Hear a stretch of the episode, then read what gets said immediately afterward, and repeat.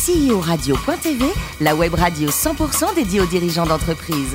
Animée par Alain Marty, en partenariat avec A X A et Inextenso. Bonjour à toutes et à tous, bienvenue à bord de C E O Radio point T V. Vous êtes plus de quarante-huit mille dirigeants d'entreprise à nous écouter passionnément chaque semaine en podcast. Réagissez sur les réseaux sociaux, sur notre compte Twitter, C E O Radio-Dubat T V. À mes côtés, pour co-animer cette émission, Yann Jafrezou, directeur de la gestion privée directe d'A X A France, et Marc Sabaté, directeur associé et directeur général d'Inextenso Finance et Transmission. Bonjour à tous les deux. Bonjour Alain. Bonjour Alain. Cette semaine, nous recevons une femme formidable, Marie Mascret, fondatrice et directrice associée de Sowine. Bonjour Marie. Bonjour alors, Alain. Vous êtes champenoise à hein, cent pour cent. Hein. cent pour cent champenoise. Vous êtes quoi, champenoise de Reims ou d'Épernay alors? Née à Reims. Née à Reims. Donc c'est pas très loin d'Épernay. Quoi, en fait. Pas très loin d'Épernay. Bon, diplômé du, du CELSA, et vous avez beaucoup, beaucoup passé de temps à l'étranger, hein, l'Angleterre, le Japon, l'Allemagne, euh, l'Amérique du Sud, hein, latine. Vous avez beaucoup bourlingué.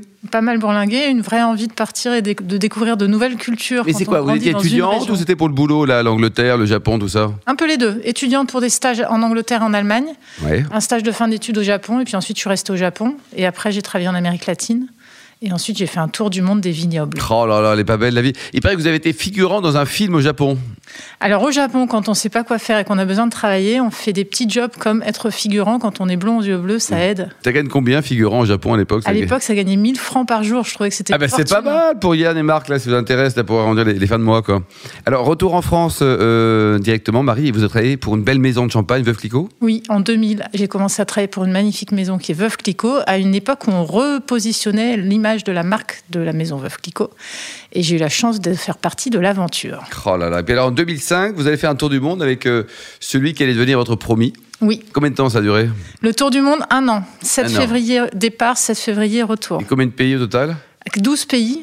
On a passé un peu plus de trois semaines par pays, euh, avec une visite des vignobles dans tous les pays et des principaux, euh, pays, principaux producteurs et principaux marchés. Donc le Japon, Hong Kong, la Chine en ont fait partie également. Parce qu'on produit du vin au Japon, on ne le sait pas forcément, mais il y a, il y a également Exactement. du vin. Quoi. Et alors vous avez créé votre boîte euh, Sowine en deux mille huit. Le, le métier, la société, c'est une, c'est une petite P M E quoi.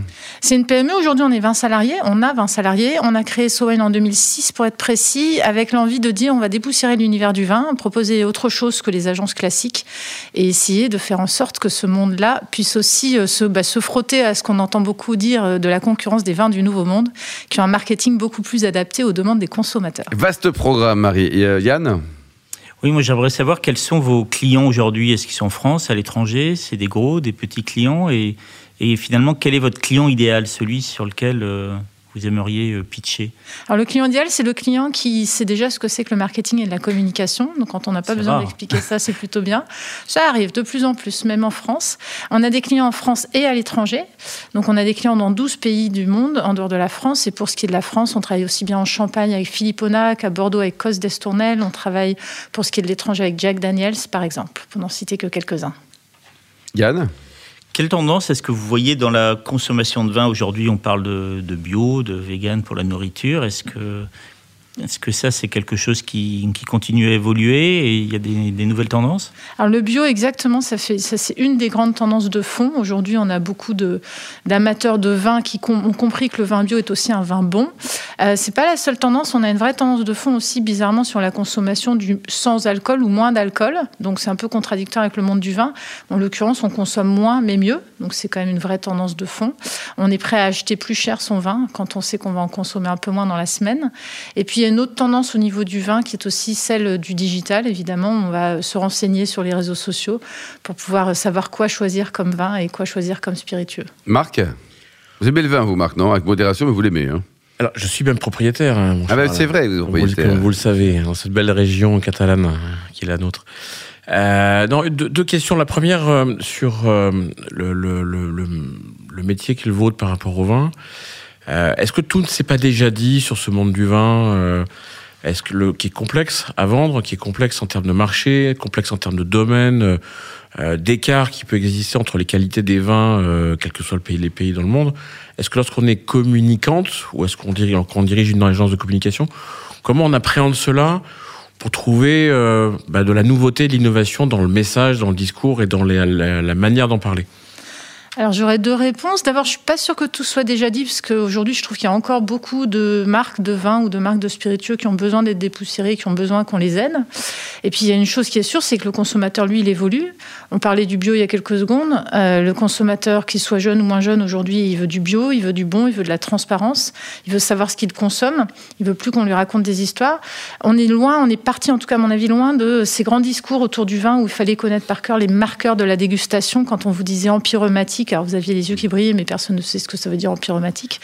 Aujourd'hui, on est beaucoup plus dans des dégustations émotionnelles autour du vin, et ça, pour ça, il y a encore du travail.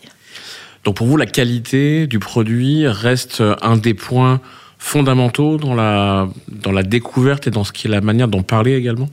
Oui, mais je crois que c'est valable également pour l'alimentaire. Le consommateur, quand il va acheter un produit, il va l'acheter, il va le goûter, s'il lui plaît, il va le réacheter. En revanche, il ne va pas se faire embobiner autour de produits qui ne sont pas de qualité et qui seront uniquement des produits bien marketés, ça c'est sûr.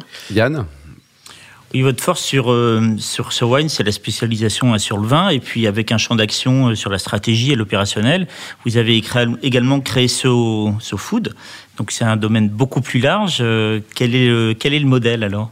Alors, So Food, c'est un petit Sowine, on l'appelle spin-off de Sowine. Euh, sur So Food, on fait purement de la stratégie, donc vraiment la réflexion sur la stratégie de communication et la stratégie marketing.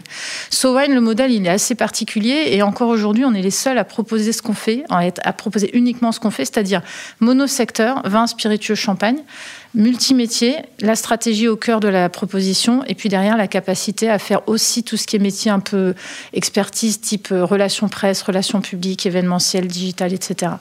Donc le modèle, c'est vraiment d'être très reconnaissable sur ce qu'on fait. Quand une société qui est dans le monde du vin ou des spiritueux veut faire appel à une agence, aujourd'hui, quasiment systématiquement, elle va interroger Sowine parce qu'elle sait exactement ce qu'on fait et elle sait exactement qu'on a l'expertise. Marc ?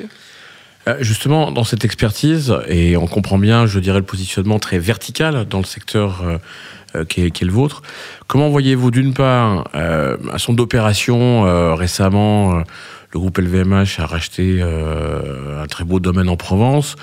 On a une forme de premiumisation d'un certain nombre de domaines viticoles qui deviennent des produits de luxe. Euh, est-ce qu'une une, une société comme la vôtre peut s'inscrire dans, cette, dans l'accompagnement de ces grands groupes qui ont euh, d'énormes machines de communication derrière elles ? Alors oui, clairement, d'ailleurs, je crois que la plupart de nos clients sont des clients dans l'univers du luxe. En tout cas, on vient nous voir quand il y a des problématiques de premiumisation ou de la stratégie de valeur. Euh, probablement parce que j'ai une expérience en Champagne, donc ça, c'est forcément quelque chose qu'on valorise. Euh, ce qui se passe aujourd'hui, clairement, c'est que les, les marques de vin euh, vont se premiumiser de plus en plus. Le foncier augmente également, que ce soit en Champagne ou ailleurs. Et donc, les marques ont besoin d'avoir des gens qui ont du recul, donc des agences pour les aider, même si elles sont bien, bien équipées en interne. Marc ? Oui, enfin, euh, donc Sowine, So Food, on vient d'en parler. euh, So Good ? Plate So Good. J'avais en fait une question. Vous avez monté un réseau avec huit autres agences européennes. Euh, donc pour vous, c'est quoi ? C'est la capacité de trouver un effet de taille plus important pour développer vos activités dans ce... dans cette activité autour du vin. Et est-ce que demain, il euh, n'y a pas un saut chic avec toutes les marques du luxe, euh, les accessoires, les vêtements, euh, les ceintures, les bijoux ? Alors, il n'y aura pas de saut chic. Sowine, c'est très bien. So Food, c'est bien aussi, mais on s'arrête là. Sur l'international, il y a deux raisons. La première, c'est que moi, j'ai un profil assez international et j'avais vraiment envie d'aller pouvoir proposer des offres à l'étranger à mes clients. Et par ailleurs, c'est une raison qui vient de, de nos clients qui, eux, nous ont souvent demandé est-ce que vous avez des relais dans les pays ? Quand on parle de métiers comme les relations presse, par exemple. Oui, c'est mondial. Dit, la... ouais, non, c'est mondial, on quoi. Peut difficilement les gérer depuis Paris quand on veut faire des relations presse en Allemagne ou en Grande-Bretagne. Donc à ce moment-là, s'appuyer sur des relais, c'est parfait. Bon, Marie, pour terminer, le saké, c'est comment ? Parce que le vin, le champagne, tout ça, on en a parlé abondamment, mais il paraît que vous êtes, vous essayez au saké également ? Ben, le saké, ça remporte tous les suffrages. C'est quelque chose qui est en train de devenir vraiment à la mode en France. C'est tendance, le saké. C'est tendance. Alors, il y a même plus, plus tendance que le saké. Il y a le sparkling saké qui est encore wow. plus tendance.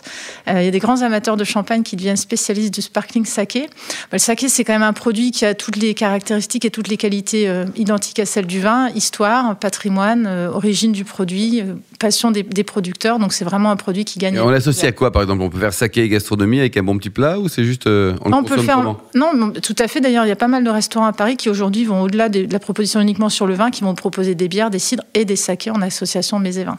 Bon, c'est noté. Merci beaucoup, Marie. Merci également à vous, Yann et Marc. Fin de ce numéro de C I O Radio point T V. Tous nos podcasts sont sur notre site. Hein, suivez notre actualité sur le compte Twitter, LinkedIn. On se retrouve mardi prochain, quatorze heures précises, pour une nouvelle émission.